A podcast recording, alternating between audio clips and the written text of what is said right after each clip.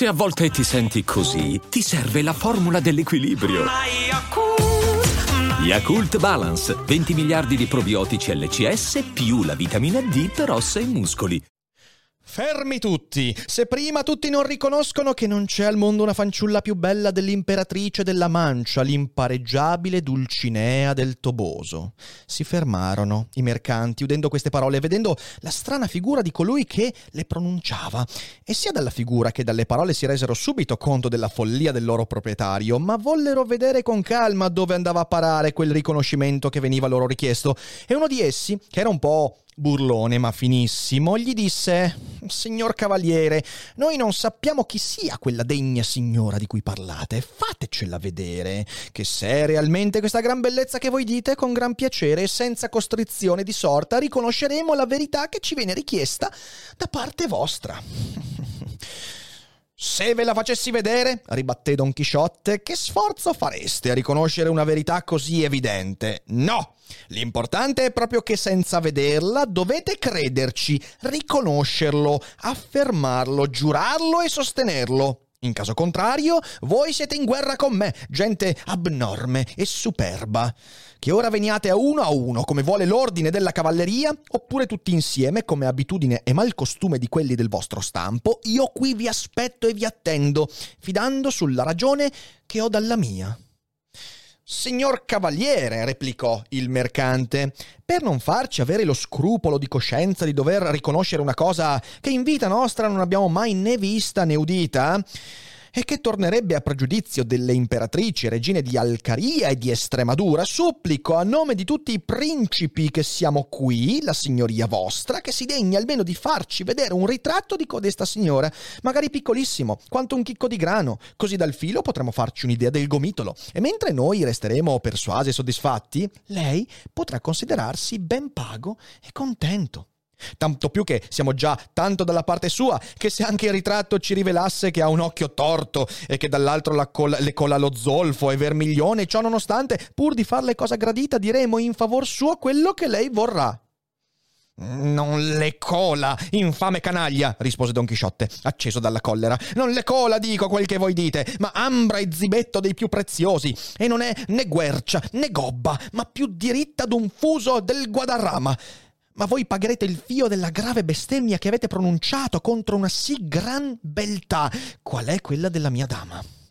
E così dicendo, partì con la lancia abbassata contro colui che aveva parlato, con tanta collera e furia che se la buona sorte non avesse fatto inciampare e cadere Ronzinante a metà strada, il temerario mercante se la sarebbe vista brutta. Ma cadde Ronzinante e il suo padrone andò rotolando per un buon tratto nella terra dei campi e ogni volta che cercava di rialzarsi non ci riusciva, per l'impiccio che gli davano la lancia, lo scudo, gli sproni e la celata, insieme col peso della vecchia armatura, e mentre lottava senza esito per alzarsi, andava dicendo: «Non scappate, gente codarda, aspettate, razza di schiavi, che non per colpa mia ma del mio cavallo io son qui per terra». Un garzone di mule di quelli che erano lì, che non doveva essere molto ben intenzionato, sentendo il povero caduto dire tante insolenze, non poté tollerarlo senza dargli una risposta nelle costole, e avvicinatoglisi prese la lancia e dopo averla fatta in pezzi, con uno di questi cominciò a dare al povero Don Chisciotte tante legnate, tante legnate che a dispetto e malgrado del peso della sua armatura lo trebbiò come grano sull'aia. I suoi padroni gli gridavano che non lo picchiasse tanto, che lo lasciasse stare, ma il giovanotto s'era così scalmanato che non volle abbandonare il gioco finché non ebbe sfamato l'ultimo avanzo della sua ira e raccolti a uno a uno gli altri tronconi della lancia li finì di rompere sul misero caduto, il quale con tutta quella tempesta di botte che si vedeva piovere addosso non per questo teneva la bocca chiusa e minacciava il cielo e la terra e quei malandrini che tali gli sembravano. Benvenuti alla monografia su questa opera straordinaria, eterna, meravigliosa e universale che è il Don Chisciotte della Mancia di Miguel de Cervantes. Insomma, ci aspetta una live molto interessante fra idealismo, realismo, sogni, fiabe, utopie e satira, ma come sempre prima la sigla.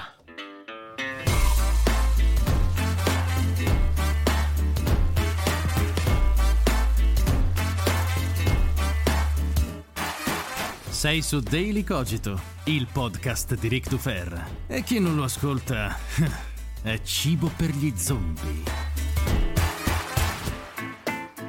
Benvenuti e benvenute qui all'ultima monografica della stagione. Ed è stata una vera cavalcata perché quest'anno abbiamo fatto più monografiche che in qualsiasi altra stagione fin dai primordi del mio canale. Abbiamo fatto da dicembre due monografie al mese e questo è soprattutto grazie a Twitch, grazie alla community di Twitch, perché ragazzi avete seguito con tanto affetto, con tanto ardore, con tanto entusiasmo questa rubrica, le live monografiche, che mi avete proprio dato la gioia di prepararne di più, tenendo conto che questa forse è la rubrica che porta via più tempo per la preparazione.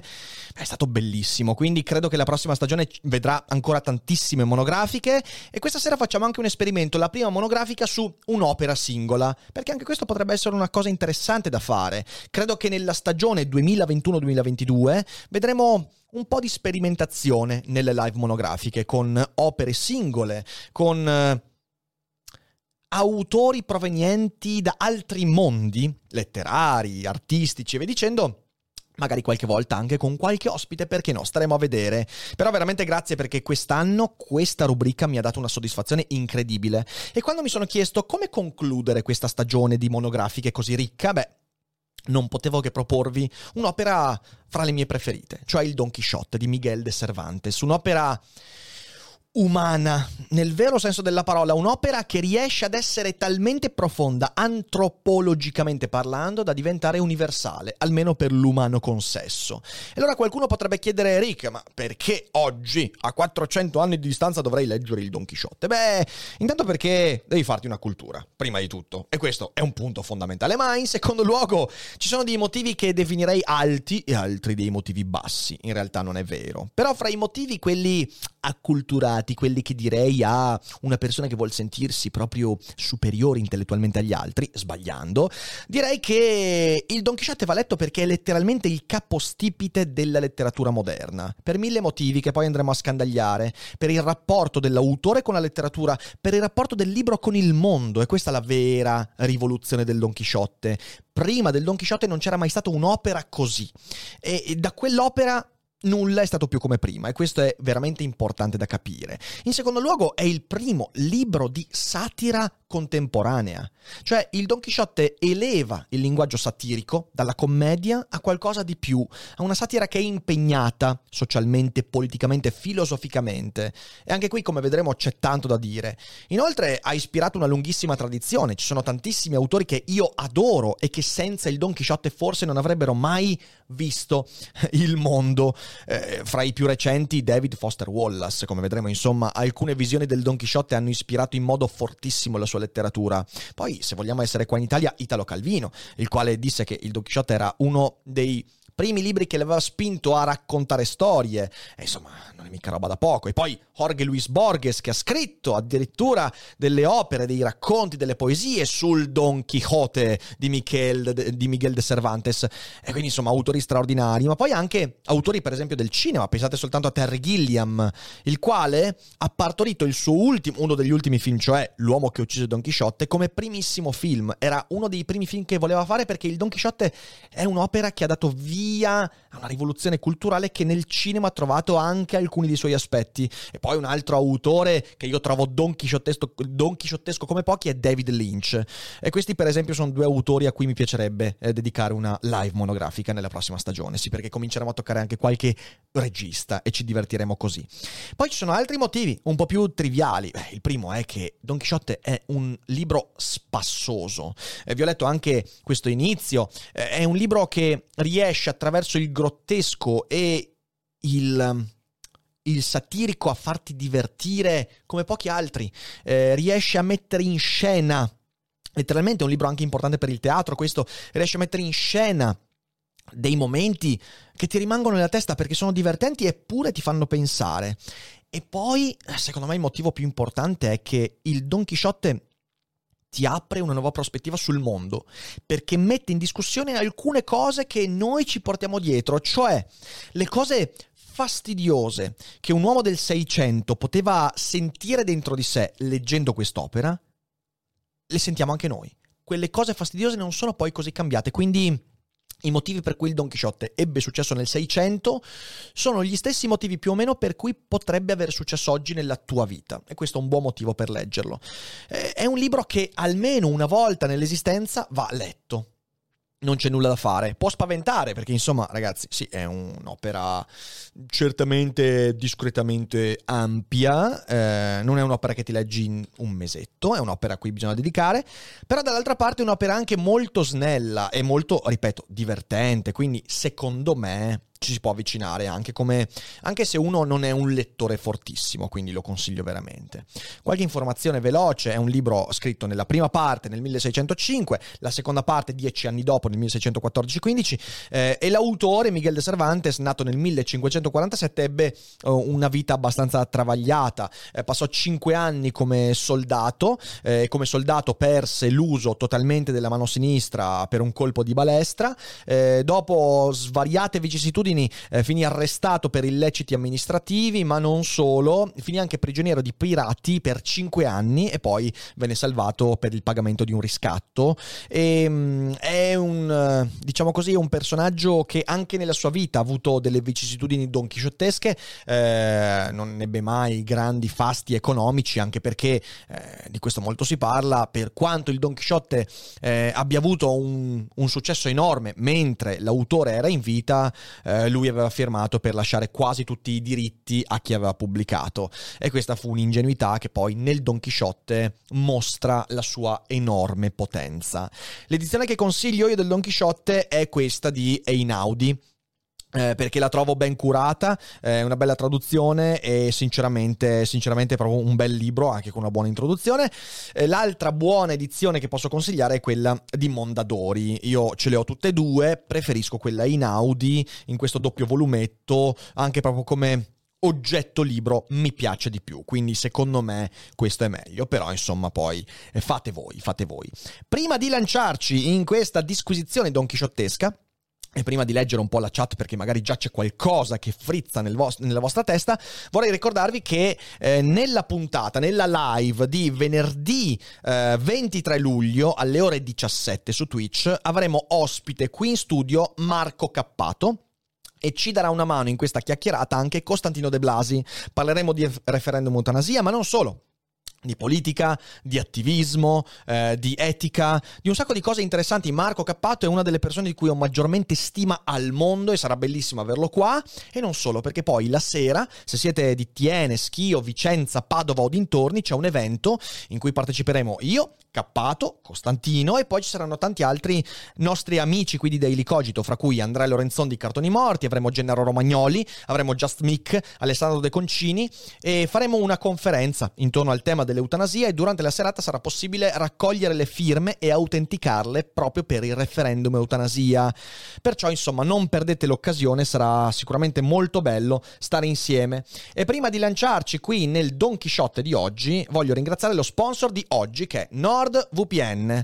Una V P N oggi è uno strumento essenziale per la sicurezza nella navigazione su internet. Che cos'è una V P N? Beh, è un tunnel crittografato che protegge i tuoi dati, che quando sono in uscita di diventano irriconoscibili rispetto alla fonte, tanto per dirla in modo semplice e concreto. Questo permette di avere maggior sicurezza, è un layer in più di sicurezza quando si naviga in siti non protetti oppure quando si utilizzano hotspot in giro per il mondo. Inoltre, attraverso V P N, e NordVPN fa questo servizio, tu puoi accedere anche ad archivi di siti che non sono disponibili nel tuo paese. Eh, per esempio, vuoi vedere quel sito che non è disponibile lì nel tuo paese, quel video particolare, con una V P N puoi farlo, perché pur navigando da Roma puoi geolocalizzare il tuo I P in Brasile o in Alabama senza grossi problemi. Inoltre, per qualche giorno ancora, usando il codice sconto DuFer, potrete avere uno sconto del settantatré per cento sui primi due anni con quattro mesi in più gratuiti. Non contenti? Siamo pure al regime di soddisfatti o rimborsati, quindi non c'è veramente nessuna scusa. Usate NordVPN, è una delle migliori V P N e io da due anni sono utente con grande grande felicità. E quindi grazie NordVPN, e adesso torniamo alla nostra trasmissione, signore e signori. Allora, prima di lanciarci nel primo capitoletto di questa, di questa live, leggiamo un po' la chat. Eh, allora, Marcos dice: lo sapevi che uno dei principali istituti per i certificati della competenza linguistica in spagnolo si chiama eh, proprio Cervantes? Non lo sapevo, ma non mi stupisce. Eh, bah, così come uno dei più, una delle scuole eh, di, di competenza linguistica in italiano è la Dante Alighieri in giro per il mondo, eh, quindi sì, sono abbastanza... Eh, non, cioè non mi stupisce questa cosa. Eh, allora, sarebbe interessante sapere quale potrebbe essere il collegamento con David Lynch, sarebbe molto interessante. Allora, asteroide non è l'argomento della serata, eh, magari questo lo tratterò quando parlerò di David Lynch. Eh, potrebbe essere sicuramente interessante. Eh, vediamo un po' se c'è già qualche domanda. Ehm... Eh, Simo Flo dice: la mia tesi di dottorato è stata una ricerca sulle edizioni italiane per ragazzi del Novecento e oggi l'opera di Don Miguel. Ho studiato Cervantes e la sua opera per anni. Eh, sono contento, sono contento di averti qua. Allora, grazie per questa monografica, grazie a te per essere qua in live con noi. Che bella sarebbe una monografica su Lynch. Eh, sì, sì, la facciamo, la facciamo ragazzi, la facciamo sicuramente. Eh, per la monografica su Lynch dovrai vedere la terza di Twin Peaks. Mi rendo conto che questo è un must, inevitabile, inevitabile. Eh, va bene, allora chiedo ai moderatori di raccogliermi le domande, mi raccomando mandatemele, soprattutto quelle, quelle segnate, perché altrimenti io faccio una fatica immane a eh, recuperarle di volta in volta. Perciò mi affido a voi, amici moderatori, mi raccomando. Partiamo con il primo capitolo. Sapete che insomma c'è una suddivisione in capitoli delle monografiche. Eh, il titolo è Una satira dalle molte braccia. Ora, la satira è un linguaggio complesso, anzi, credo che dal punto di vista letterario sia il linguaggio più complesso. Sono veramente pochi gli autori che hanno saputo fare satira in modo efficace. Miguel de Cervantes è uno di questi. L'altro, almeno di un'epoca, centoventi anni dopo, è stato il grande Jonathan Swift con I viaggi di Gulliver, opera estremamente donchisciottesca. Ecco, il Don Chisciotte è un'opera satirica, ma in che modo? Beh, non in un solo modo. È un'opera che per me mostra che cos'è la satira. E in effetti non è un caso che la satira contemporanea poi si sia rifatta proprio a questo tipo di atteggiamento. Una satira che non è più legata alla commedia, cioè all'evasione dalla realtà. Una satira che cerca di entrare nella realtà, che guarda le fratture del reale, cerca di entrarci con un tono sarcastico, con un tono brillante, con un tono fastidioso per aprire quelle faglie. Eh, infatti io vedo tre bracci nella satira eh, del Don Chisciotte. Eh, prima di tutto è una satira verso la letteratura romantica e cavalleresca. Adesso capiremo anche perché, parlando della trama. Dopodiché è una satira verso il cinismo di chi critica quella letteratura. E questo è molto interessante perché ci porta al terzo tipo di satira, che è una satira verso Miguel de Cervantes. È un'autosatira straordinaria. Quella di Don Chisciotte è satira totale, che fa tutto il giro e riesce a, ad abbrancare tutto quello che c'è, letteralmente. Ora, per arrivare a spiegarvi il primo tipo di satira, devo spendere qualche parola sulla trama del Don Chisciotte, che sicuramente un po' conoscete, perché voglio dire, ne hanno fatto cartoni animati, film, eh, racconti, parodie di parodie, e c'è un sacco di robe. Poi anche nell'immaginario comune, Don Chisciotte con i mulini a vento, voglio dire, una di quelle cose, non combattere con i mulini a vento, è ovviamente nato proprio da quest'opera. Però in breve c'è questo tizio, che è Alonso Chigiano, eh, che diventerà poi Don Chisciotte, il quale è ossessionato dalla letteratura cavalleresca. Dovete sapere che nella Spagna di quell'epoca la letteratura cavalleresca eh, classica, il romanzo, roma- non è ancora romanzo, il racconto romantico, l'epica romantica era onnipervasiva.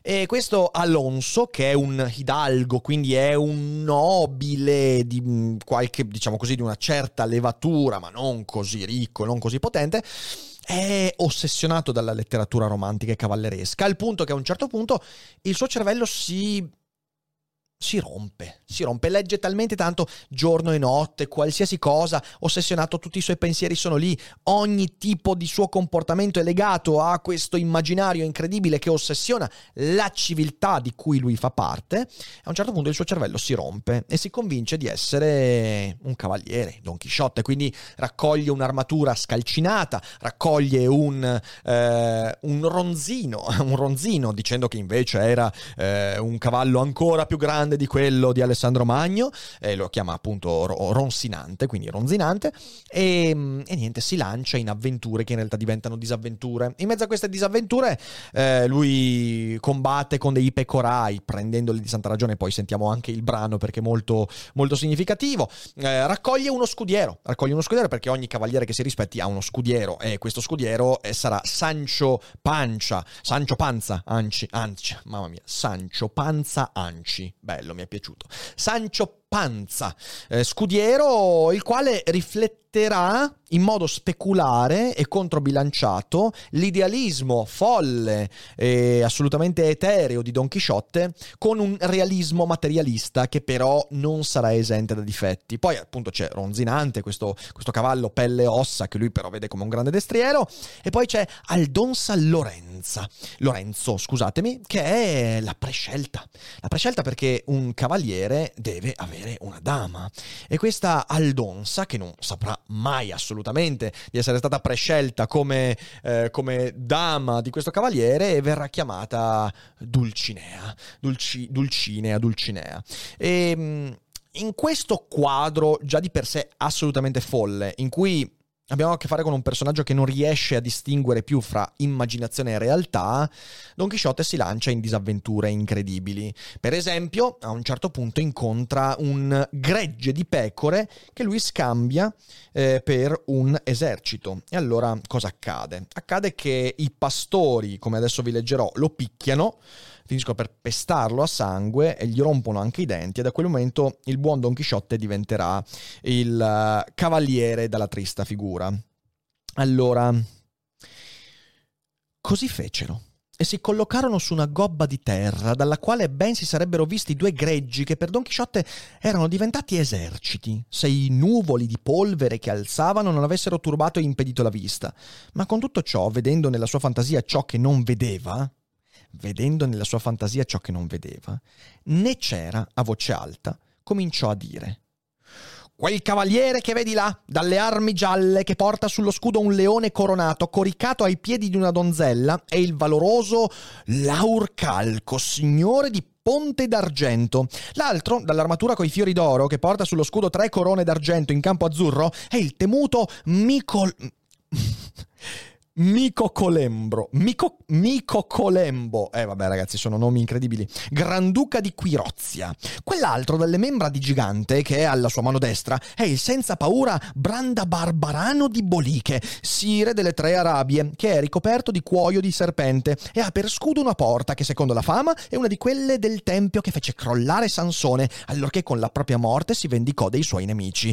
Ma ora rivolgi gli occhi da quest'altra parte, vedrai dinanzi alla fro- eh, di- dinanzi e alla fronte di quest'altro esercito il sempre vincitore e mai vinto Timonello di Carcassona, principe della Nuova Biscaglia, dall'armatura divisa in quarti, azzurri, verdi, bianchi e gialli, e nello scudo ha un gatto d'oro su campo lionato con un motto che dice Miau, che è come comincia il nome della sua dama, che è, a quanto si dice, l'impareggiabile Miaulina, figlia del duca Alfinichen della Gralbe. L'altro, che monta e grava sul dorso di quella vigorosa Alfana e porta l'armatura bianca come la neve, lo scudo bianco e senza alcuna insegna, è un cavaliere novello di nazione francese di nome Pierre Papin, signore delle baronie di Utrecht. L'altro, che sprona quella zebra agilissima e variegata dandole nei fianchi coi ferrati calcagni e porta l'armi di vari azzurri, è il potente duca di Nervia, Spartafilardo del Bosco, che ha per insegna sullo scudo una sparaggia- sparaggiaia con un motto che in castigliano suona Rastrea mi suerte. In questo... è bellissimo. In questo modo andò nominando molti cavalieri dell'una e dell'altra schiera che egli credeva di vedere, e di ciascuno gli indicò lì per l'armatura, i colori, le insegne e i motti. Trascinato dall'immaginazione della sua inaudita follia e senza arrendersi continuò. E continuò questa bellissima descrizione. Poi... Dio mio, quante province disse, quante nazioni nominò, dando a ciascuna con stupefacente prontezza gli attributi che le appartenevano, tutto preso e imbevuto dei suoi bugiardi libri. Senza dir parola, era Sancho Panza, sospeso dalle sue labbra, e di quando in quando volgeva il capo a vedere se scorgeva i cavalieri e i giganti che il suo padrone, padrone nominava, e poiché non ne vedeva alcuno, gli disse Signore, che il diavolo si porti o un uomo o un gigante o cavaliere di quelli che dice vostra signoria, se se ne vede uno in giro. Io perlomeno non li vedo. Chissà che non sia tutto un incantesimo come i fantasmi di stanotte. «Come puoi dir ciò?» rispose Don Chisciotte. «Non lo senti il nitrito dei cavalli, il suono delle trombe, il rullo dei tamburi?» «Io non sento altro che molti belati di pecore e, mon- e montoni». Ed era la verità, poiché ormai i due greggi si andavano avvicinando. Ecco, questo è importante da vedere. Miguel de Cervantes, il narratore, prende le parti, cioè lui dà ragione a Sancho. Ed è interessante vedere nel prosieguo dell'opera come a un certo punto smetterà di dare ragione a Sancho, o perlomeno cambierà l'atteggiamento nei confronti della follia di Don Chisciotte, ma questo lo vedrete leggendo. «È la paura, Sancho», disse Don Chisciotte, «che non ti fa né udire né veder bene, perché uno degli effetti del timore è proprio quello di turbare i sensi e di far che le cose non paiano quel che sono. Ma se temi tanto, tirati da parte, lasciami solo, che io da solo basto a dar la vittoria alla parte a cui do il mio aiuto». E così dicendo diede sprone a Ronzinante e, messa la lancia in resta, discese come un fulmine dal pendio. E qui ovviamente cosa accade? Accade che Don Chisciotte poi le prende inevitabilmente, eh, come accade sempre. Altre disavventure, vabbè, quella più famosa, quella più famosa è... Ah, ve la leggo, come faccio a non leggervela? A questo punto scoprirono trenta o quaranta mulini a vento che si trovavano in quella campagna e non appena Don Chisciotte li vide, disse al suo scudiero... La fortuna va incamminando le nostre cose assai meglio di quanto potremmo desiderarlo, perché guarda lì, amico Sancho Panza. Guarda che ci si mostrano trenta e più smisurati giganti, con i quali ho intenzione di azzuffarmi e di ucciderli tutti, così con le loro spoglie cominceremo ad arricchirci. Che questa è buona guerra ed è fare un servizio a Dio togliere questa mala semenza dalla faccia della terra. Che giganti, disse Sancho. «Quelli che vedi là», rispose il suo padrone, «dalle smisurate braccia e ce n'è alcuni che arrivano ad averle lunghe due leghe». «Badi, la signoria vostra», osservò Sancho, che, «che quelli che si vedono là non son giganti, sono mulini a vento, e ciò che essi paiono le braccia, sono le pale che girate dal vento fanno andare la pietra del mulino». «Si vede bene», disse Don Chisciotte, «che non te ne intendi d'avventure. Quelli sono giganti e se hai paura levati di qua e mettiti a pregare mentre io entrerò con essi in aspra e disegual tenzone». E così dicendo diede sprone al suo cavallo Ronzinante senza far caso a ciò che gli gridava Sancho Panza per avvertirlo che erano certamente mulini a vento e non giganti quelli che andava ad attaccare, ma lui era realmente convinto che erano giganti, che né sentiva le grida del suo scudiero Sancho né si accorgeva, nemmeno ora che era arrivato vicino, di ciò che erano, anzi gridava a gran voce «Non scappate, codarde, vili creature, che è un cavaliere solo che vi attacca!» A questo punto soffiò un po' di vento e le grandi pale cominciarono a muoversi e Don Chisciotte disse, vedendo ciò, «Quando anche muoviate più braccia del gigante Briareo, me la pagherete!» Così dicendo e raccomandandosi ardentemente alla sua signora Dulcinea per chiederle che lo soccorresse in quel frangente ben coperto dalla rotella, con la lancia in resta spinse Ronzinante a gran galoppo e investì il primo mulino che si trovò davanti e avendo dato un gran colpo di lancia alla pala, il vento la fece ruotare con tal furia che fece in pezzi la lancia, trascinandosi dietro cavallo e cavaliere che rotolò tramortito per terra. Accorse ad aiutarlo Sancho Panza con tutta la velocità del suo asino e quando arrivò lo trovò che non era neanche in grado di muoversi, tale era il colpo che Ronzinante gli aveva dato. «Per l'amor di Dio», disse Sancho, «non gliel'avevo detto io, che stesse bene attento a quel che faceva, che quelli erano mulini a vento e solamente chi ce li avesse avuti in testa poteva non accorgersene». «Taci, taci, caro Sancho, poiché le cose della guerra, sopra tutte le altre, sono soggette a continua vicenda, tanto più che io credo, ed è e sarà certamente così, che quel mago frestone che mi ha rubato la stanza e i libri ha convertito anche questi giganti in mulini per togliermi la gloria di vincerli, tale è l'inimicizia che mi tiene, ma alla resa dei conti poco varranno le sue male arti contro la bontà della mia spada». Ci pensi il Signore che tutto può, questa è la risposta di Sancho. Qualcuno potrebbe dire, vabbè, ma è una tragedia, e certamente Don Chisciotte è un personaggio tragico, certo che lo è, ma è una tragedia nuova. È veramente una tragedia che non si è mai vista prima, quella di Don Chisciotte. Prima di tutto per il ruolo che la satira ha. come dicevo, la prima satira, quella contro l'ossessione per la letteratura romantica, per questa letteratura che vuole farti evadere dal mondo. Miguel de Cervantes è completamente convinto che la letteratura romantica, quella della cavalleria, abbia tradito anche gli stessi valori cavallereschi, ma soprattutto che faccia vivere la sua Spagna in un momento di decadenza e di fantasia che non fa guardare in faccia la decadenza. Quindi la storia lì esiste per convincerti che tutto va bene mentre le cose non vanno bene. E quindi la prima satira è nei confronti di quell'ossessione culturale che obnubila lo sguardo delle persone, che impedisce alle persone di guardare in faccia la realtà. E ovviamente chi è che esemplifica questa, questa ossessione? Ovviamente il povero eh, Don Chisciotte, che è preso vittima di questa tendenza eh, evasiva nei confronti del reale, finisce per andare contro un mulino a vento, e anche quando prende la botte non risavisce, anzi si convince ancora di più, le sue sconfitte lo convincono, lo intestardiscono in questa, in questa tenzone con la realtà. Eh, ovviamente quello che cerca di fare Cervantes è denunciare attraverso questa satira un periodo di decadenza culturale. È evidente che Don Chisciotte è una metafora, perché lui vede la società spagnola, a, a lui coeva, andare verso delle fantasie eh, fraintese per realtà, e, e vede masse che sono soggiogate da un idealismo che è distruttivo, che non è più l'idealismo del vero Uh, codice cavalleresco, l'idealismo che cerca di essere etico, gentile, vicino alle persone, di aiuto, ma è un, un idealismo che vuole sottrarsi al gioco della realtà e che quindi continua a far andare la realtà avanti mentre tutto quanto decade. E questa è la prima grande eh, direzione satirica di quest'opera. Però non è l'unica, dicevo. C'è la satira numero due, che è la satira nei confronti di chi vede proprio quella letteratura e le masse che ne sono soggiogate come poltiglia.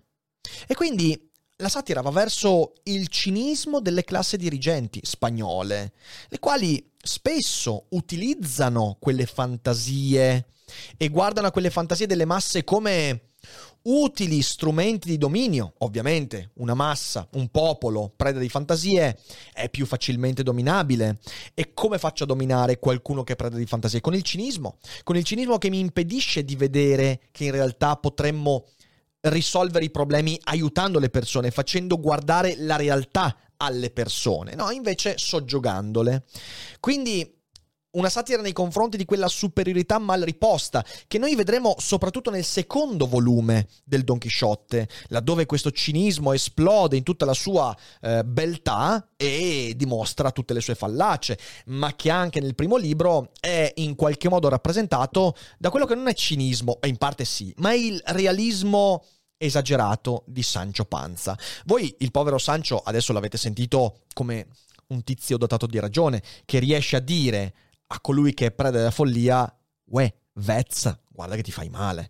E fino a qui è assolutamente condivisibile, però a un certo punto nella vicenda Sancho cade in errori palesi, cade in errori distruttivi, e lui stesso cambierà nella vicenda, conoscendo a fondo anche le motivazioni, per quanto folli, di Don Chisciotte.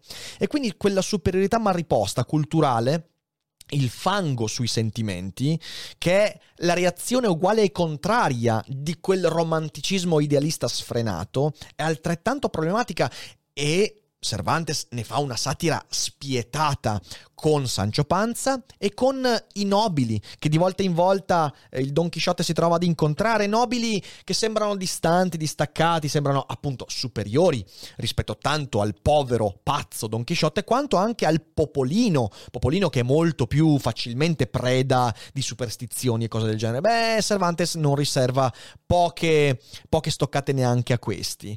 E infine, appunto, l'illusione del realismo di Sancho, il quale a un certo punto, a causa di quel realismo, sarà vittima della cosa che il realismo produce, la brama di potere.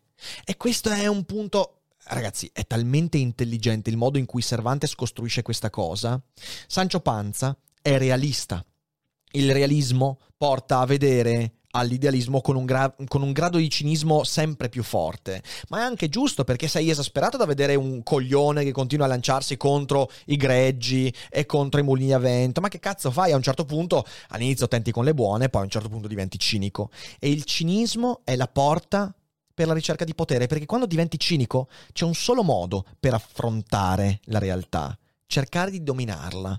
Il modo con cui Cervantes costruisce e descrive la figura di Sancho Panza è la mia parte preferita del Don Chisciotte. È incredibile la trasformazione di questo personaggio, che inizia come un personaggio positivo, diventa piano piano un personaggio che non dico negativo, però comunque un personaggio sotto sguardo critico sempre più forte, fino a che poi non trova anche lui la sua, diciamo, redenzione, anche se non è la parola giusta. E poi c'è il terzo tipo di satira, che è il più sottile, però quello che è il più faticoso. La satira nei confronti dell'autore stesso. Nell'opera troviamo tanti espedienti eh, intorno a questo fatto. Per esempio, eh, eh, il prologo dice che questo libro è tratto dai racconti e da altri libri. Espediente narrativo che poi, per esempio, prenderà anche Manzoni. Manzoni utilizzerà questo espediente. Ma poi, durante tutta l'opera, il narratore ci ricorda l'inutilità, l'inutilità dello sforzo letterario, in ambo i sensi, tanto nel senso idealistico quanto nel senso realista.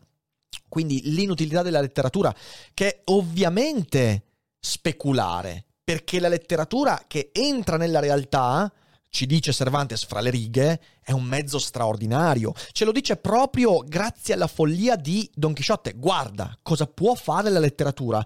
Può gettare nella follia un hidalgo, un uomo nobile, un uomo che poteva avere grandi co- e fare grandi cose. La letteratura riesce a far cadere nella follia. Quindi altro che l'inutilità della letteratura. Però, facendo satira di questo, dice: è totalmente inutile quello che sto facendo io. La continua autoironia, la con- il continuo tono che cerca di smontare questo, questa missione.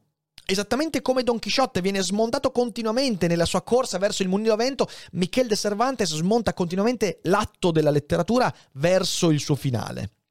E quindi c'è il gioco di diversi manoscritti. Nel secondo libro, eh, quindi nel secondo volume, emergerà anche nella storia un libro che parla di Don Chisciotte, perché se nel primo libro noi vediamo le avventure, disavventure di Don Chisciotte, questo, questo pars destruens, nella seconda parte noi vediamo Don Chisciotte che è diventato famoso, quindi viene reclamato, e quindi c'è anche un libro nel libro, espediente che per qualcuno ricorderà ovviamente il, il libro nel libro della svastica sul sole di Philip K. Dick, espediente don chisciottesco per eccellenza. Ecco, tutto questo mi porta a dire, a, a, a diciamo così, sviscerare un concetto che mi sembra centrale. Non si tratta di quella che oggi viene chiamata la satira contro i potenti. Dire questo è svalutare la satira. Cervantes mostra che la satira vera non si fa contro qualcuno, perché qui la satira è contro chiunque, cioè non risparmia niente a nessuno, non risparmia niente ai poveri né ai ricchi, ai popolani e ai conti, ai guerrieri, ai soldati e alle vittime delle guerre dei soldati. De Cervantes non risparmia niente a nessuno. La satira non è contro i potenti, la satira è contro ciò che ci ha in suo potere. E la rivoluzione di quest'opera è che Cervantes usa la letteratura per fare satira contro la letteratura. È una costruzione di fantasia sfrenata che racconta come la fantasia ci fa impazzire per farci rinsavire. E questo è ancora irripetuto nella storia della letteratura. Con questa potenza e questa efficacia non si è ancora mai prodotto il secondo Don Chisciotte. Perciò questo è un libro che quando lo leggerete, beh, potreste sentirlo molto molto vicino a voi. E adesso leggo un po' la chat, perché mi sembra il caso di tornare alla chat.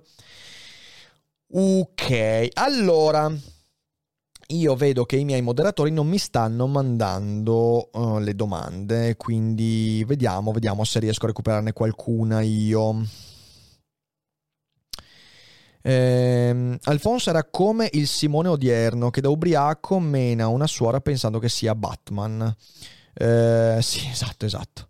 Eh, vediamo un po', vediamo un po'. Ronzinante, mi ricorda The Expanse, vero, vero, vero, bella, bella citazione. Beh, ovviamente quella di The Expanse è una citazione.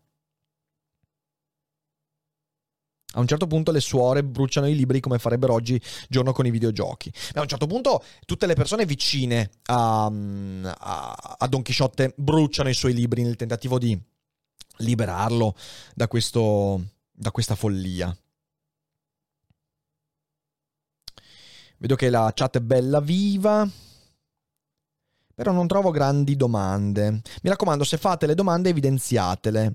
Questo tipo di satira che ci ha spiegato può essere utile come una critica della società di, o- di oggi? Eh, no, non, non nei termini... In realtà anche sì, cioè nel senso io trovo che oggi con sfumature diverse e mezzi diversi eh, noi in qualche modo siamo ossessionati dello storytelling. Noi sapete quella cosa che io critico molto spesso, ci siamo convinti che la realtà è ciò che raccontiamo, eh, che per me questa è una grandissima miopia, una, proprio una, una stronzata di livello colossale. Le storie ci servono, noi siamo fatti di storie, ma la realtà valica le storie, le nostre storie Eh, si adattano alla realtà e non siamo noi a costruire la realtà con le nostre storie. Quindi in realtà la critica che il Don Chisciotte fa è una critica che può valere ancora per oggi, ovviamente in termini diversi. Eh, le nostre ossessioni non sono le stesse di ieri, anche se viviamo le storie come evasione dalla realtà. Eh, da questo punto di vista siamo anche molto simili alla Spagna denunciata da Don Chisciotte. Eh, l'ossessione per, uh, per, per lo storytelling. Pensate al, alla montagna di persone che eh, si lasciano andare acriticamente all'imitazione delle storie. Forse oggi un Miguel de Cervantes farebbe una critica feroce al mondo del cosplay, eh, ma non tanto a quelli che si divertono col cosplay, ma a quelli che vivono per il cosplay, quelli che passano l'intera esistenza, anche quando non sono nel mondo del cosplay, a pensare al cosplay, quindi alla eh, illusione, alla maschera per la maschera. Queste sono cose che forse, forse il Don Chisciotte possono ancora denunciare ancora oggi. Ehm, Papa Brutto chiede se il film di Gilliam è godibile anche senza aver letto il libro. Secondo me no, cioè è un film comunque bellissimo, ma aspetta che bevo e poi ti rispondo.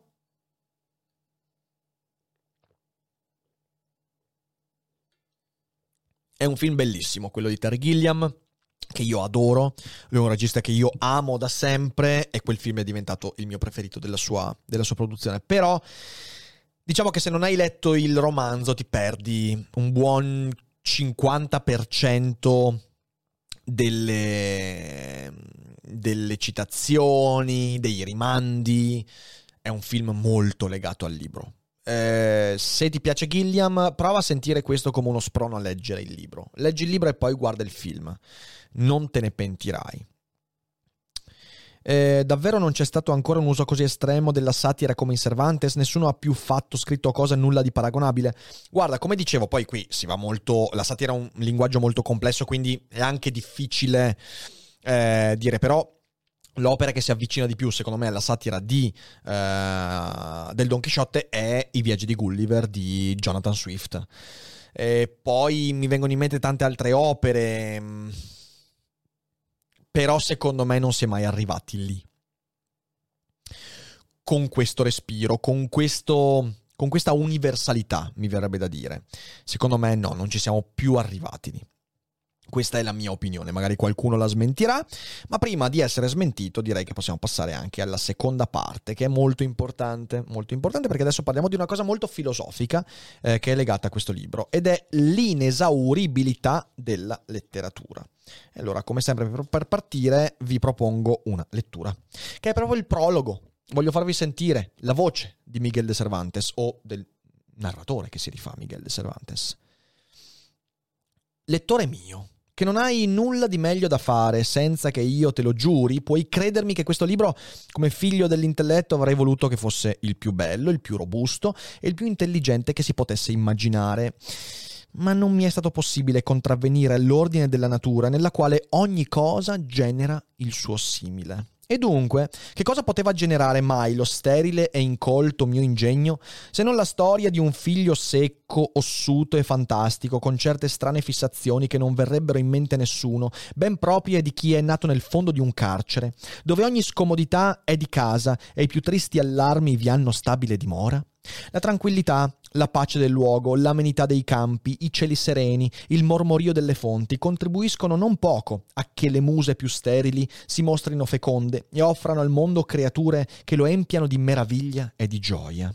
Può capitare che un padre abbia un figlio brutto e nessuno senza qualità e che l'amore che gli porta gli mette una benda sugli occhi per non vederne i difetti, anzi li scambia per pregi e attrattive e con gli amici ne parla come se fossero tratti di spirito.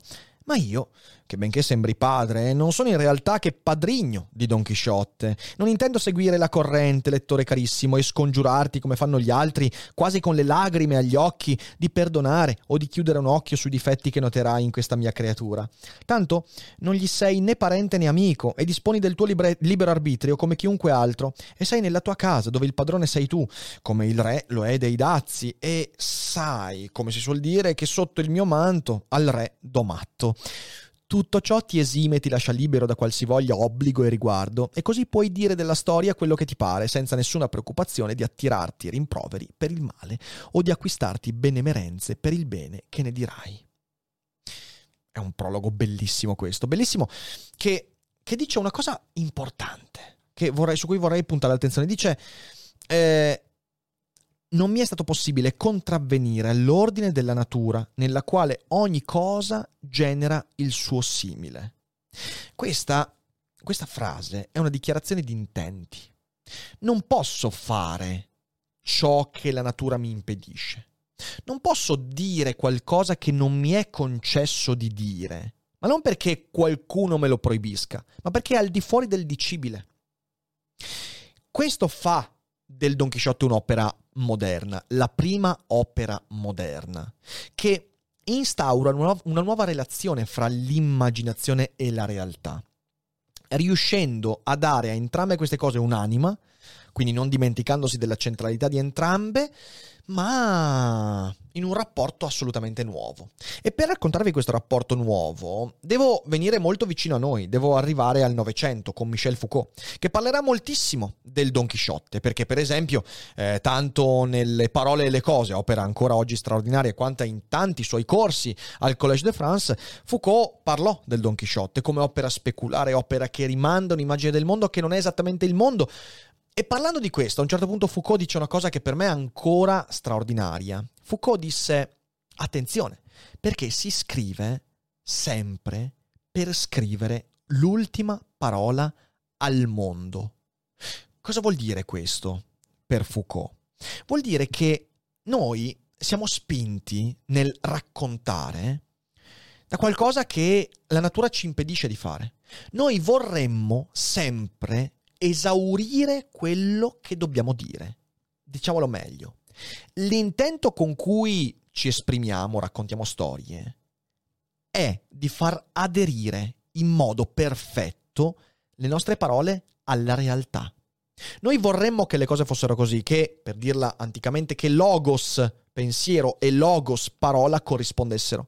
E quindi cerchiamo di raccontare storie in maniera che dopo quel racconto non ci sia più niente da dire, per esaurire il linguaggio, o meglio, esaurire il mondo attraverso il linguaggio, o meglio, per esaurire tutto quello che si può dire sul mondo. Questo è l'intento per Foucault dell'autore.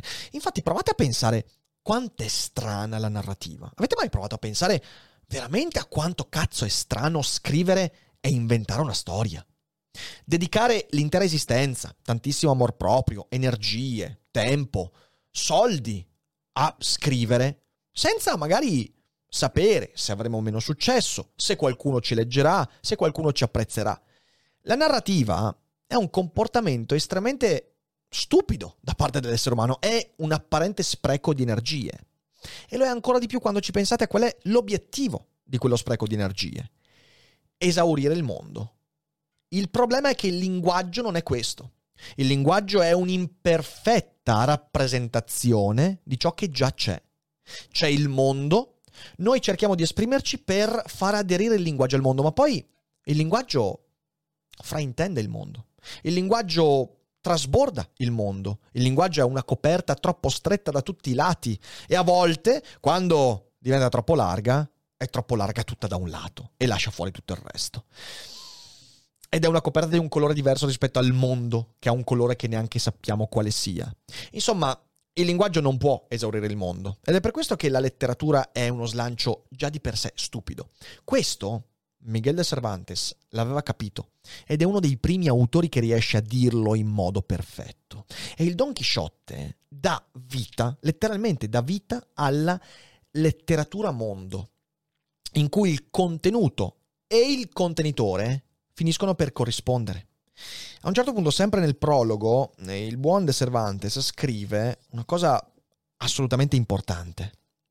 Sta sempre rivolgendosi al, al lettore e dice: se poi volete mostrarvi uomo erudito in lettere umane e cosmografo, fate in modo che nel racconto si nomini il fiume Tago, ed eccovi immediatamente un'altra importantissima nota che dirà: il fiume Tago prese nome da un re delle Spagne, ha origine nel luogo tale e muore nel mare oceano baciando le mura della famosa città di Lisbona, ed è opinione che porti sabbie aurifere, eccetera, eccetera. Se volete trattare di ladroni, vi posso fornire la storia del Caco, la sua memoria. Se di male femmine, c'è il vescovo di Mondogneo, che vi impesterà la sua, eh, le sue Lamia, Laida e Flora, e questa è una nota che vi darà gran lustro. Se di crudeli, Ovidio vi fornirà Medea.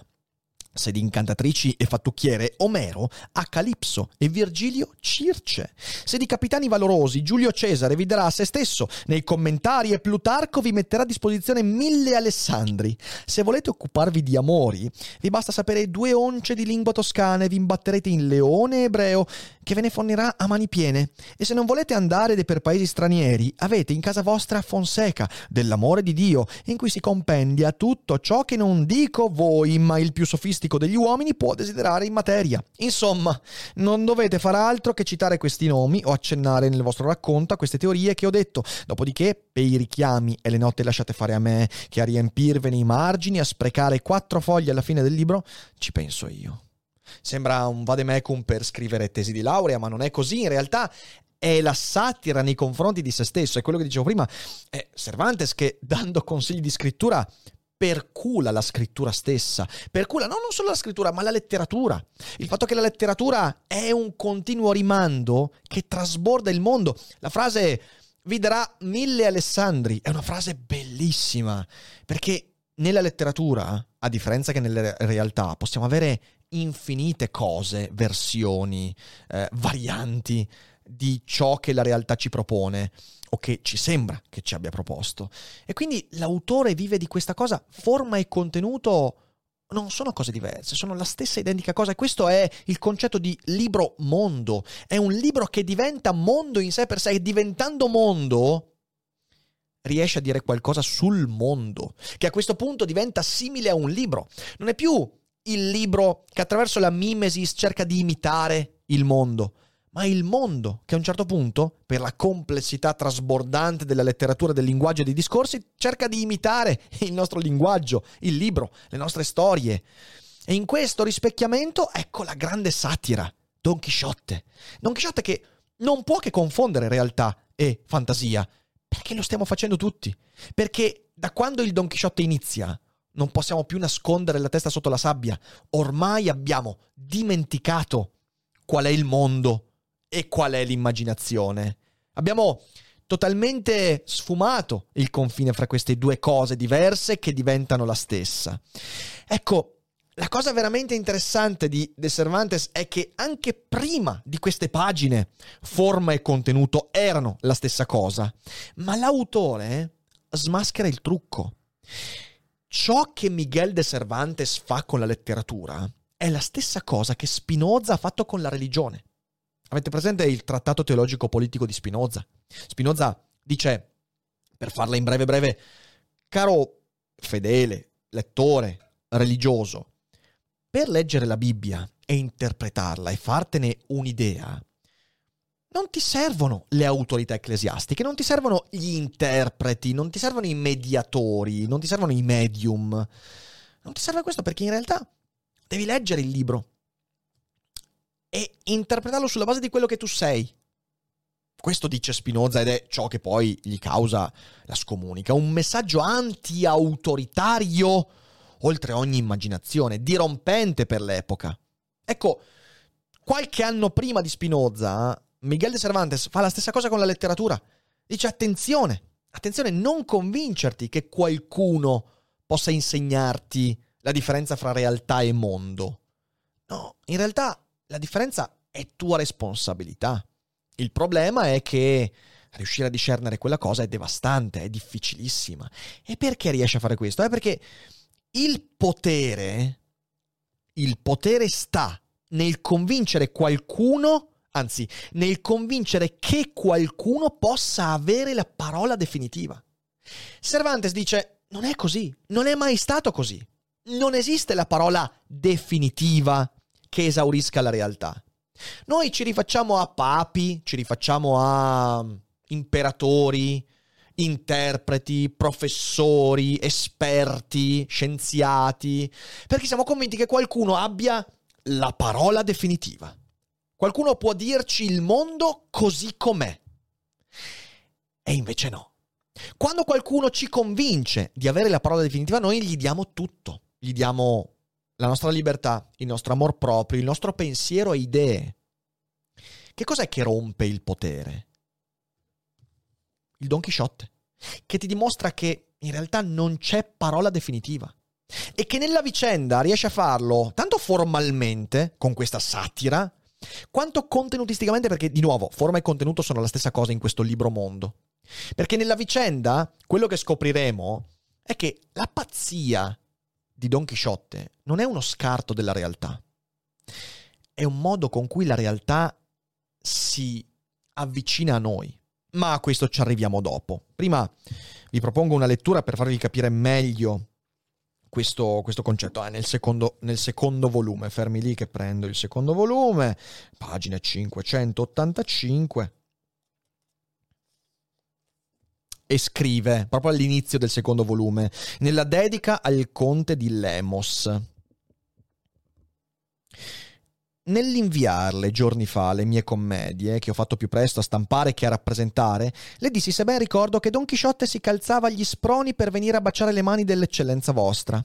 La informo ora che li ha già calzati e si è messo in cammino, e se arriva a costà credo che avrò reso un buon servigio a vostra eccellenza, tanta è la premura che da ogni parte mi vien fatta a spedirlo via, per eliminare la cattiva impressione e il disgusto che ha provocato un altro Don Chisciotte, che sotto il titolo di seconda parte si è camuffato e ha girato per il mondo, e chi soprattutto ne ha espresso il desiderio è stato il grande imperatore della Cina, che circa un mese fa mi ha mandato una lettera in lingua cinese con un suo messaggero per chiedermi, o per meglio dire per supplicarmi, che glielo mandassi, perché voleva fondare un collegio per farvi studiare la lingua castigliana, e il libro che voleva che vi leggesse era appunto la storia di Don Chisciotte. Oltre a ciò mi diceva che di quel collegio voleva che fossi io il rettore. Chiesi al latore se sua maestà gli aveva dato per me un contributo per le spese, e mi rispose che nemmeno per idea.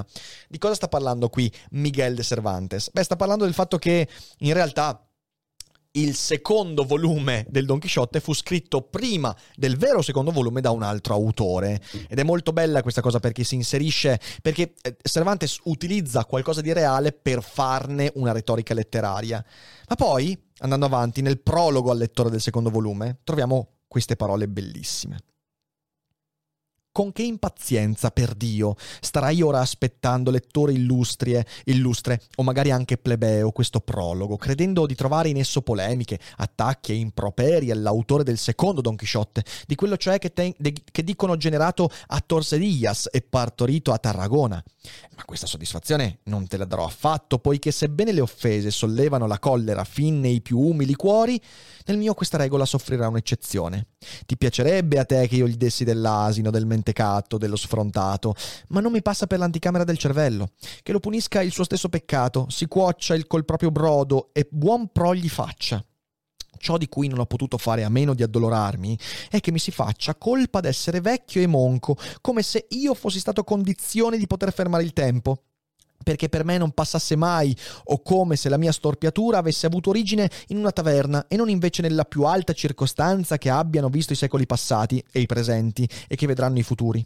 Se le ferite mie non risplendono agli occhi di chi le guarda, godono almeno della considerazione di coloro che sanno dove furono ricevute, perché è meglio vedere un soldato morto in battaglia che salvo nella fuga, e questo è vero per me a tal punto che se ora mi proponessero e mi rendessero possibile un miracolo, io preferirei piuttosto essermi trovato presente a quella leggendaria battaglia battaglia che non sanato ora le mie ferite senza aver preso parte ad essa.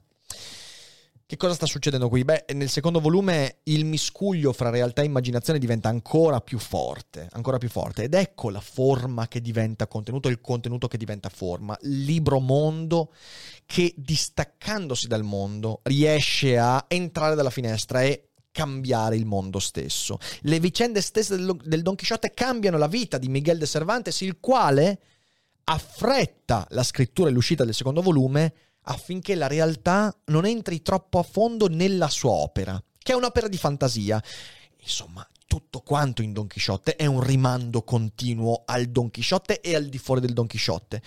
Dicevo prima, il potere sta nel convincere che qualcuno possa avere la parola definitiva. Ecco che cos'è il vero messaggio del Don Chisciotte. Nessuno ha la parola definitiva. Questo comporta il fatto che il Don Chisciotte è l'opera aperta di cui eh, parla, parla Umberto Eco, l'opera aperta, cioè l'opera, l'opera che è letteralmente uno spiraglio non sul mondo, non dal mondo, ma nel mondo. È un'opera che emerge nel mondo e che ne diventa una sorta di organo vestigiale, qualcosa che si aggiunge alla realtà e che aggiungendovi si se ne distacca e cambia la realtà, ma prendendo spunto dalla realtà. E da questo punto di vista non possiamo che citare due grandi autori che dal Don Chisciotte hanno tratto la propria poetica. Borges, Borges che non solo scrisse eh, alcuni racconti proprio eh, parlando di come in realtà il Don Chisciotte si reincarna nella vita e che la morte del Don Chisciotte non è la morte del Don Chisciotte, è la morte del veicolo di Don Chisciotte. Idea da cui poi Terry Gilliam prenderà proprio la centrale intuizione per L'uomo che uccise Don Chisciotte. Eh, Sancho è soltanto una reincarnazione di Don Chisciotte e poi vedremo anche questo perché. Eh, oppure sempre Borges che, prendendo lo spunto dalla forma del Don Chisciotte, entra in una satira che è oltre la letteratura, eh, scrivendo interi saggi attribuiti ad autori che non esistono, autori che non solo non esistono, ma di cui Borges stesso creerà tutto il retroterra di fonti, di storia, di biografia, di altre opere. Ci sono interi saggi scritti da Borges in cui ogni capitolo è attribuito a un autore che non esiste. E se tu prendi e vai a cercare le informazioni di quell'autore, trovi la vita dell'autore, le opere dell'autore, le fonti da cui l'autore si è abbeverato e ispirato. E la biblioteca di Buenos Aires, dove Borges insomma ha passato un po' di tempo, era cosparsa di fonti di autori inesistenti, volendo con questo continuare l'opera di Miguel de Cervantes. E l'opera non è l'opera in sé, ma è dire che nessuno avrà mai l'ultima parola sul mondo, che non esiste il linguaggio che esaurisce il mondo. Il Don Chisciotte non mostra, come avrebbe detto Gilles Deleuze, la relatività del vero.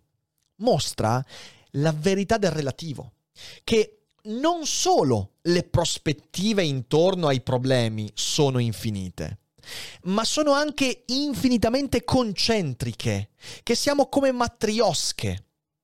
Nel Don Chisciotte noi troviamo potentemente questo concetto, perché Sancho Panza, che è un personaggio diverso dal Don Chisciotte, scopre dentro di sé Don Chisciotte, il quale dentro di sé scoprirà Sancho Panza. E dentro e dentro ancora in queste matriosche, in questi cerchi concentrici, le prospettive sono infinite, perché infinito è ciò che possiamo dire, il dicibile è infinito, in quanto, di nuovo, il linguaggio tradirà sempre il mondo. E voi dovete leggere il Don Chisciotte come opera che vi dice esattamente questo, che nessuno può avere potere su di voi fin tanto che non darete a qualcuno il potere di esaurire il mondo con il suo linguaggio. L'idiozia dell'autore letterario è questa, è l'idiozia di dire io voglio raccontare l'ultima storia, voglio esaurire il mondo una volta per tutte. L'autore si può permettere questo perché è destinato al fallimento e attraverso questo fallimento già preconizzato nell'opera non può avere potere su nessuno.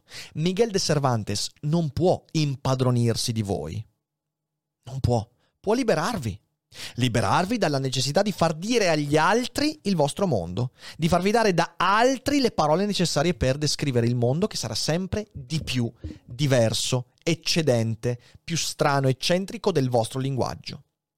Da questo punto di vista il Don Chisciotte è il gioco di specchi per eccellenza, è un labirinto, labirinto che peraltro è l'anima del barocco. Il barocco, quella, quell'atteggiamento, non è soltanto una forma artistica, una formalità, è un atteggiamento nei confronti del mondo in cui la verità non è lì, non è data, la verità è ripiegata come dentro una tovaglia spiegazzata, però anch'essa infinita nelle pieghe che produce. E dentro quelle mille pieghe prospettive, cosa si trova? Si trova la molteplicità infinita e inesauribile delle prospettive che compongono la verità. Che cos'è il linguaggio? Il linguaggio è il prodotto di quelle prospettive, prodotto imperfetto, inadatto e approssimativo. Peraltro, questo è Leibniz. Volete leggere il filosofo più vicino al Don Chisciotte? È Leibniz. Quindi con, con questa idea, l'idea della monade, che dentro di sé è ripiegata, ha l'immensità dell'universo, ma non può dispiegarla, perché l'unica monade che dispiega l'intero universo è Dio. E noi non siamo Dio, per quanto ci piacerebbe esserlo. Perciò, anche qui, per me è fondamentale il messaggio che Don Chisciotte dà al lettore. Che cos'è etico? Etico è trovare se stessi nell'altro. Trovare se stessi dispiegando l'altro, conoscendolo, riconoscendolo, guardandolo. Il procedere del romanzo è straordinario perché, in fin dei conti, Sancho Panza si rende, si rende conto, scusate la ripetizione, che non può considerare quella di Don Chisciotte come semplice follia. Che è costretto a vedere se stesso in Don Chisciotte. E questo, se mi permettete una digressione sull'oggi, è così importante per combattere la polarizzazione in cui ci troviamo. Perché noi siamo polarizzati, perché ci siamo convinti che l'altrui follia è solo follia. Ci siamo convinti che le ragioni di chi non ci dà ragione non esistono. Ci siamo convinti che dentro di noi non c'è il pazzo, il violento, il razzista, il sessista, il novax, eh, l'assassino, eh, tutto quello che tutto quello che di aberrante non c'è in noi. Ma no, noi siamo di qua, noi siamo puliti. Questo è un modo per essere vittime di un potere. Questo è un modo per dire la mia parola esaurisce il mondo. Anzi, peggio. Questo è un modo per dire le parole di quello lì esauriscono il mio mondo. Che di solito quello lì è il maestro, il guru a cui mi lego. È una cazzata, è una cazzata che ci impoverisce. Don Chisciotte ci dice che tutto quello che abbiamo intorno sono specchi e che ogni riflesso ci dà un minimo indizio su cosa possiamo trovare dentro di noi, guardando l'altro. E quindi ci dice, a secoli di distanza, Miguel de Cervantes, guarda che Don Chisciotte, quello lì pazzo, scemo, autolesionista, che ti sembra mona, è dentro di te. Ma non è dentro di te come un bacio perugina che dici «Ah sì, che bel pensiero». È dentro di te perché in te ci sono le stesse ragioni, gli stessi presupposti che per varie vicissitudini non hanno, tro- non hanno trovato voce, ma ci sono. E io credo che leggere Don Chisciotte in questo modo sia una lezione straordinaria per la nostra vita e il mondo che ci circonda. E adesso torniamo alla chat, così di nuovo bevo un po' che qua sto, ah, sto, sto, sto, sto boccheggiando. Allora, grazie Cala che mi sta passando le domande, adesso andiamo a vedere le domande. Eh.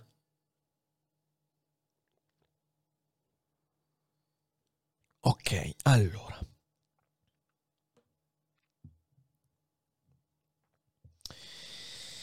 Eh, domanda di Cala, secondo te da quali autori ha tratto spunto Cervantes nel suo stile e nella sua poetica? Beh, ha preso, ha avuto dei vrang vrang, eh, che sono gli autori della, eh, della letteratura eh, cavalleresca a lui passata in realtà, quindi ha preso tantissimo spunto. Eh, poi c'è Basiliskos, che dice, questo intreccio fra parola e potere mi ricorda uno scambio fra Alice e Humpty Dumpty. Grande citazione, grande citazione. Grande. Altro autore che da Don Chisciotte ha preso a piene mani. il buon Lewis Carroll, in cui lui dice dall'alto del suo muro: io dico esattamente ciò che intendo dire. Alice gli risponde: allora non è questione di capire, ma solo di potere. Ma che frase è questa? Ma che frase è? Ecco, eh, una delle prossime monografiche su un'opera la facciamo proprio su eh, Alice nel Paese delle Meraviglie. Mamma mia, mamma mia, che opera straordinaria. Jacob Stormbreak dice: la cosa divertente, Rick, è che Cervantes si è trovato costretto a scrivere la seconda parte in quanto disgustato da quella scritta da Fernandez. Chissà, forse non avrebbe continuato la storia se non fosse stato per lui. Per fortuna Fernandez ha scritto, perché la seconda parte del Don Chisciotte è veramente bellissima. Qual è secondo te un libro mondo contemporaneo di grande rilevanza?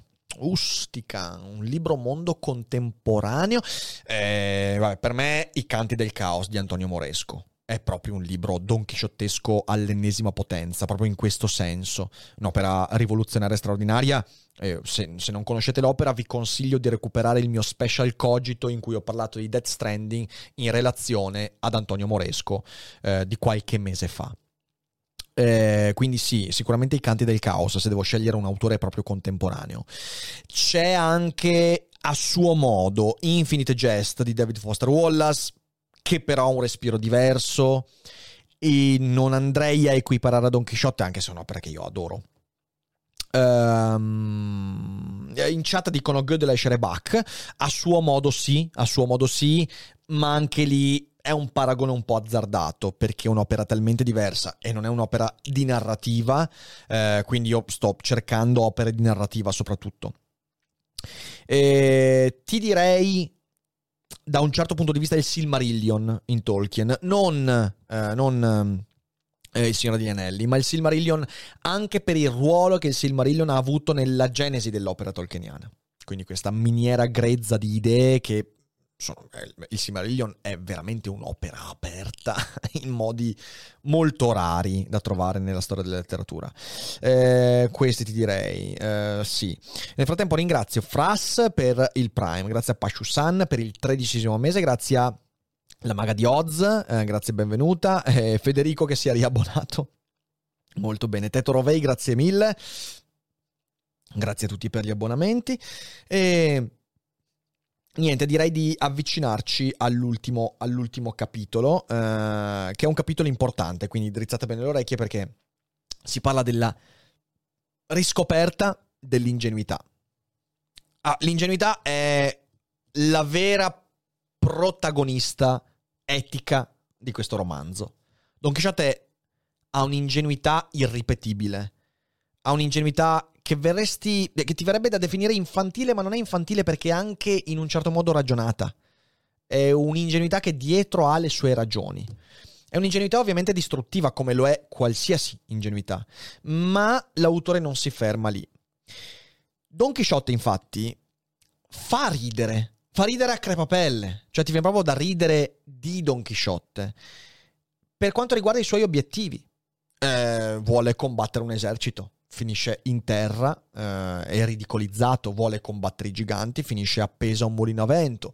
Eh, vuole trovare un grande reperto storico e finisce per mettersi in testa un pezzo di latta. Eh, vuole conquistare un castello, finisce per litigare dentro una locanda.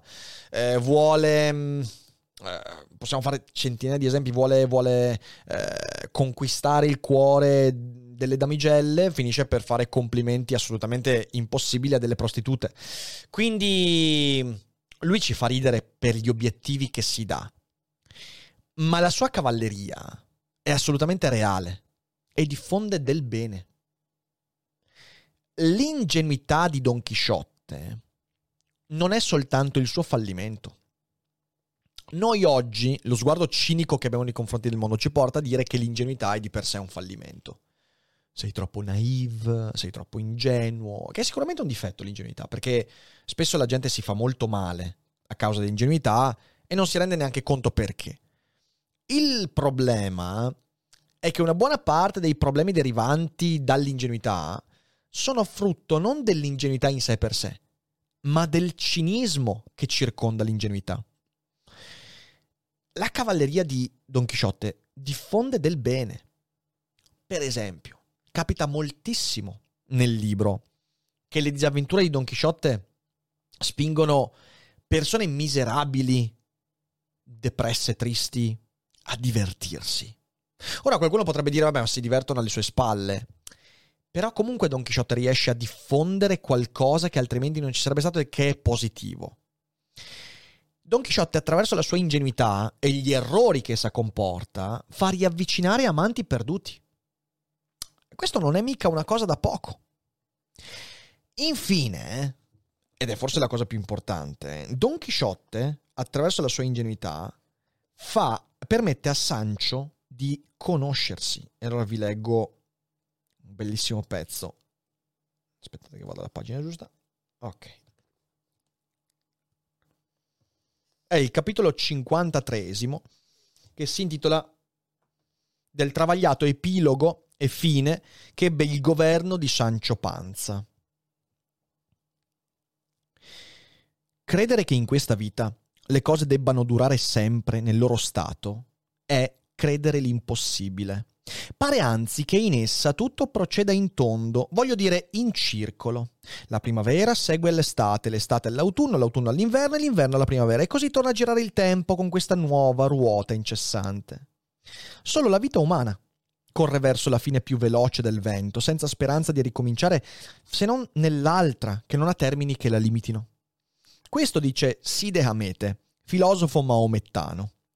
Perché questa intuizione della rapidità e della instabilità della vita presente e della eterna durata di quella che ci aspetta l'hanno avuta anche molti privi del lume della fede, mercé il loro lume naturale. Ma qui il nostro autore lo dice per rapidità, con cui si compì, si disfece, svanì come ombra e fumo il governo di Sancho Panza, il quale, trovandosi la settima notte dei giorni del suo governo a letto, non sazio di pane e di vino, ma di giudicare e dar sentenze e far statuti e prammatiche, proprio allorché il sonno, nonostante a dispetto della fame, cominciava a chiudergli le palpebre, sentì un tal frastuono di campane e di grida che pareva che tutta l'isola si inabissasse. Si sedette sul letto e se ne, stette, se ne stette attento in ascolto per vedere se riusciva a capire quale potesse essere la causa di tutto quel rumore, e non solo non riuscì a saperlo, ma essendosi aggiunto al clamore dei gridi e delle campane quello di innumerevoli trombe e tamburi, egli restò ancor più perplesso e pieno di timore ed orgasmo, e alzatosi in piedi mise delle pianelle per evitare l'umidità del pavimento, e senza infilarsi neanche una veste da camera o qualcosa che le somigliasse, uscì dalla porta e dalla sua camera giusto in tempo per vedere arrivare da certi ballatoi oltre venti persone con torce accese in mano e spade sguainate, che gridavano tutte a gran voce: «Allarmi! Allarmi, signor governatore, allarmi! Un grandissimo stuolo di nemici è penetrato nell'isola, e se non ci si salva il vostro valore e la vostra abilità siamo perduti». E qui parte, non voglio andare oltre perché altrimenti faccio spoilerone, però a un certo punto Sancho, da buon realista, cinico qual è, si trova a dominare, a essere a capo di un governo. È una cosa che, per chi non ha letto Don Chisciotte, dici ma come? Però ha a che fare con quello che diceva, appunto, il ruolo del realismo e del cinismo. E attraverso questo percorso Sancho conosce se stesso, capisce che il suo realismo materialista non basta, non basta fare i conti con sé. Ecco un altro messaggio straordinario del Don Chisciotte, forse molto più presente nel secondo volume, che è, direi, la pars construens del Don Chisciotte, in cui l'autore ci dice attenzione, attenzione perché in realtà convincersi che il realismo materialista da solo possa tutto ti porta a a un risveglio brusco, a quello di Sancho, che, convinto che le sue prammatiche siano tutto ciò che può avere eh, da quel ruolo conquistato grazie al suo cinismo, in realtà ha un brutto risveglio. Devi dare spazio alla tua follia. E questa, se mi permettete, visto che abbiamo fatto la monografica poco tempo fa, è una grande vicinanza con un altro autore, che è, che, che è Shakespeare. Perché ovviamente si richiama l'idea così presente nell'Amleto: la follia svela la realtà. In Amleto è una follia imitata, è una follia teatrale, è Amleto che mette in scena, ricordate insomma, eh, l'omicidio di suo padre per svelare le reazioni dell'assassino, degli assassini. Quindi quella di Amleto è una follia edificata. Una cosa interessante è che anche nel Don Chisciotte, per quanto la follia di Don Chisciotte sia assolutamente inappellabile e sragionante, piano piano nella seconda parte dell'opera cominciamo a vedere forse una follia un po' più pragmatica, perché anche Don Chisciotte impara piano piano il valore della realtà e impara a valutare l'impatto che la sua follia ha sulla realtà, guardando proprio don, il suo amico e scudiero Sancho Panza. La ragione non è sufficiente. E qui c'è veramente un trittico di opere. Uno è il Don Chisciotte, l'altro è l'Amleto e poi c'è l'Elogio della follia di Erasmo da Rotterdam. E queste tre opere, dal mio punto di vista, formano un immaginario.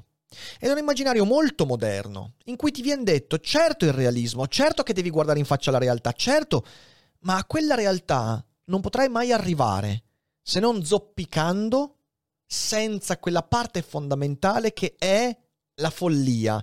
Non magari quella di Don Chisciotte, perché forse è esagerata quella di Don Chisciotte.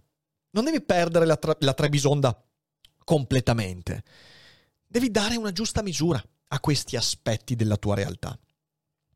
E secondo me questo fa del Don Chisciotte un'opera fondamentale, perché, perché è un'opera stoica da questo punto di vista. Un'opera che ti dice, guarda che in questo casino tu devi saper dare il giusto ruolo alle cose che compongono la tua mente, per non finire vittima del mondo. Vittima del mondo finiscono tanto i folli quanto i ragionevoli, quando si considerano solo tali. E questa è una cosa veramente, veramente importante. Quindi, se qualcuno in conclusione dovesse chiedermi, Rick, ma perché dovrei perciò leggere Don Chisciotte? Se non vi è bastato quello che ho detto, e questa è un'opera veramente fenomenale, come avete capito in un'ora e venti non ho potuto che toccare qualche punto, ma poi veramente è un'opera... Poi io ho voluto leggere non troppo, sappiate che ogni pagina ha un episodio divertentissimo, perché è veramente un'opera divertente questa. Quella di Don Chisciotte, secondo me, è una satira che esalta la complessità della realtà. È veramente un'opera, da questo punto di vista, che riesce a cambiarti prospettiva. Anche perché porta con sé una visione antropologica completa, complessa, una visione dell'uomo in tutte le sue sfaccettature. Ed è un'opera che racconta il linguaggio attraverso la forma e i contenuti. Ed è, dicevo prima, un'opera aperta. No, è l'opera aperta per eccellenza, perché da quattrocento anni noi tentiamo di completarla. È l'opera che ha aperto una ferita o una consapevolezza, e ferita e consapevolezza sono sempre la stessa cosa. E quella consapevolezza è quella secondo cui il mondo ci sfugge, il mondo sfugge al nostro linguaggio e siamo sempre lì a rincorrere la realtà. Ed è per questo che è non completabile il Don Chisciotte e nessuno lo completerà mai, ma siamo tutti lì a completarlo. E anche questo è il motivo per cui i detti e gli episodi donchisciotteschi sono entrati così tanto nel nostro sentire comune, perché noi siamo Don Chisciotte, solo che ancora non abbiamo avuto il coraggio di rendercene conto. Preferiamo deridere chi ci sembra così donchisciottesco e ci impediamo di vedere nello specchio quella parte di Don Chisciotte che ci servirebbe per affrontare meglio la realtà.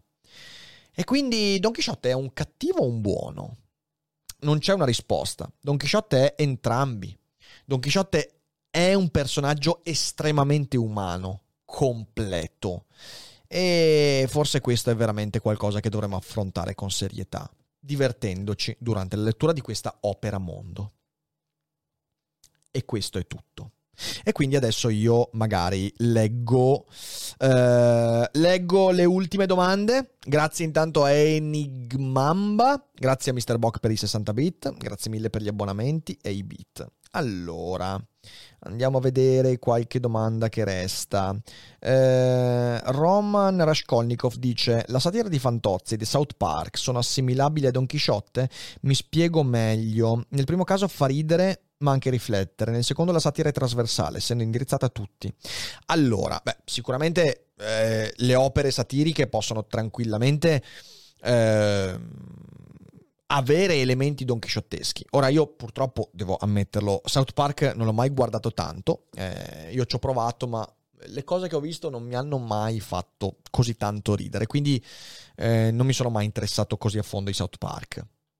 Eh, su Fantozzi posso dirti, sì, Fantozzi è un personaggio donchisciottesco, però c'è un problema, che la satira fantozziana è una satira fatta di luoghi comuni, e il Don Chisciotte no. E quindi io, il Fantozzi, per quanto sia una figura tragica, e per quanto io, io adoro Fantozzi, cioè per me la saga di Fantozzi è straordinaria, ma ma è molto più simile a una parodia che non alla satira di Don Chisciotte. È un concetto che dovrei esplicitare molto meglio, però non abbiamo il tempo di farlo. Spero che questo basti per dare almeno uno spunto. Eh, nei Viaggi di Gulliver non è presente la satira verso la letteratura stessa, vero? Eh, no, però c'è una satira nei confronti del linguaggio che si può assimilare a quella della letteratura. È nell'Isola dei, dei cavalli, degli Huinim, li trovi tranquillamente anche quel tipo di satira. Eh, Basiliscos dice: c'è un libro bizzarro, quasi sconosciuto, non bello e di certo in nessun modo comparabile a Don Chisciotte, ma che per follia narrativa e vicissitudini editoriali ha in comune con l'opera di stasera il fatto di essere a suo modo opera vivente. Il manoscritto ritrovato a Saragozza, che mi sento di consigliare anche se difficilmente piacerà. Eh, me ne hanno già parlato, eh, ma non l'ho mai letto, quindi magari provo ad avvicinarmici. Il famoso stay hungry, stay foolish, non forse quasi lo stesso senso? No, vabbè, quello di Steve Jobs eh, è tutto in un altro ambito, secondo me. Eh, era, boh, cioè, nel senso, no, non sono cose comparabili, non per mancanza del detto di Jobs, per questo slogan, ma perché parlavano di cose diverse. È proprio una follia diversa quella di Don Chisciotte, che non c'entra tanto con quella, con quella mh, raccontata da Jobs in quella frase. E ecco, quindi, quindi questo è quanto. Io ho letto tutte le domande, grazie a Cala che mi ha mandato le domande. Bravo, bravo Cala per questo supporto. E niente, eh, io credo che veramente siamo arrivati. È stata una bella serata, spero che sia stata una bella chiacchierata, spero di avervi convinti e eh, convinte a leggere il Don Chisciotte. È un'opera che va letta assolutamente, almeno una volta nella vita. Eh, Michele chiede: secondo te la relatività della verità eh, è come paragonare il prospettivismo di Nietzsche? Secondo l'autore il senso delle cose sta in molteplici verità o in qualcos'altro? No, il punto è che la verità esiste, sta lì, solo che è tutta ripiegata dentro se stessa e il nostro sguardo è insufficiente, e quindi la verità c'è, ma è preda di, del nostro sguardo relativo, e quindi è quello il senso. Sì, è il prospettivismo nicciano da questo punto di vista, sicuramente. E quindi ecco, adesso siamo veramente arrivati. E io, è, è bello vedere che quasi alle undici di sera siamo ancora in più di quattrocento persone, quindi grazie mille per aver seguito. Vi ricordo brevemente gli appuntamenti dei prossimi due giorni. Domani abbiamo Marco Cappato qui alle diciassette insieme a Costantino De Blasi. Sarà una live da non perdere, non prendete impegni e siateci. E poi la sera saremo a Thiene per raccogliere le vostre firme per il referendum eutanasia, che è una cosa in cui credo molto e che credo sia un passo di civiltà importante, quindi vi aspettiamo anche a Thiene. E poi sabato dalle sette del mattino fino a mezzanotte la maratona, e quindi facciamo la maratona per festeggiare i millecinquecento abbonati attivi che abbiamo raggiunto a giugno. Adesso, come vedete, si sono abbassate, ma anche perché ovviamente nei mesi estivi si abbassa anche il numero di spettatori presenti, però essendo stato un traguardo così straordinario, millecinquecento abbonamenti attivi contemporaneamente su Daily Cogito, veramente impensabile. E allora facciamo questa bella maratona dalle sette del mattino di sabato ventiquattro luglio fino a mezzanotte, diciassette ore di maratona in live. Avremo ospiti, giocheremo a scacchi, guarderemo qualche serie tv, ci sarà Ari che disegna in live, chiacchiereremo, faremo un sacco di roba, quindi non, non, non perdetela. E io direi che adesso ci siamo veramente, quindi grazie a tutti per essere stati con me, e buona serata, fate i bravi, andate a salvare la vostra Dulcinea e non dimenticate che non è tutto noia ciò che pensa. Ciao.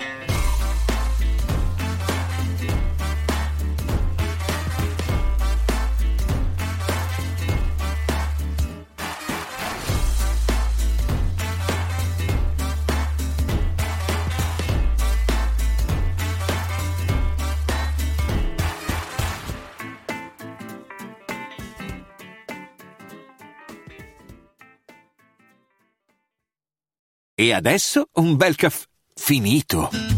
Perché rischiare di rimanere senza caffè quando puoi abbonarti a Caffè Borbone? Prezzi vantaggiosi, costi di spedizione inclusi, tante possibilità di personalizzazione e l'abbonamento lo sospendi quando vuoi. Decidi tu la frequenza, la qualità, scegli tra le cialde e capsule compatibili e crea il tuo mix di gusti e miscele.